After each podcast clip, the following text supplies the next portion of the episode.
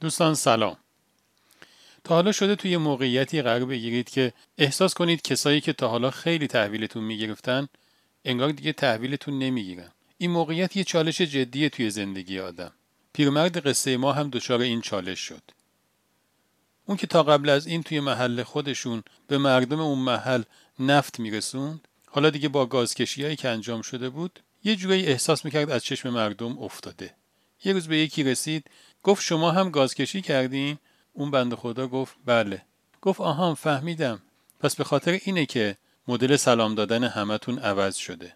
تا قبل از این که من براتون نفت می آوردم خیلی تحویلم می گرفتین ولی حالا که دیگه گازکشی کردید و به نفت نیاز ندارید دیگه منو تحویل نمی‌گیرید. حالا این تحویل گرفتن قبلی رو بگیریم یه نعمت. الان این نعمت از این بنده خدا گرفته شده. به هر دلیلی. و با هر حکمتی. حالا من خودم رو می‌ذارم جای اون پیرمرد. اگر به جای اینکه نگاه هم به اون نعمت باشه که حالا از کفم رفته نگاه هم رو بدوزم به منعم. اون کسی که یک عمری داره به من نعمت میده.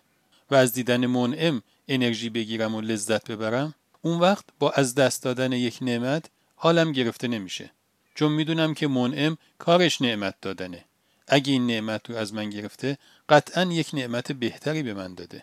مثل اون داستانکی که اون پدره می‌خواست اون گردنبند پلاستیکی رو از گردن دخترش باز کنه و به جاش گردنبند اصل طلا بهش بده. ولی خب دختر چون هنوز به اون ظرفیت نرسیده بود هی پس می‌زد و قبول نمی‌کرد. تا اینکه یه روز قبول کرد و دید که چه معامله پرسودی کرده. اینجا هم قطعا همینه.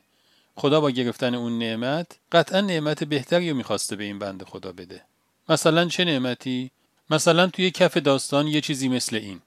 تا حالا که سیستم نفتی بود خب تو به مردم نفت میرسوندی و نیازشون رو برطرف می‌کردی و تحویلت می‌گرفتن. خب حالا که سیستم گازی شده برو و خدمات گاز شهری بده. ولی خب این حال گرفتگی اجازه نمیده که خلاقیت آدم بروز کنه و یه راهی برای خودش پیدا بکنه.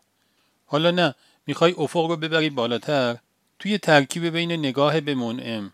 و فشاری که با از دست دادن اون نعمت به آدم میاد یک حاصلی وجود داره و اون هم بزرگ شدن قلبه.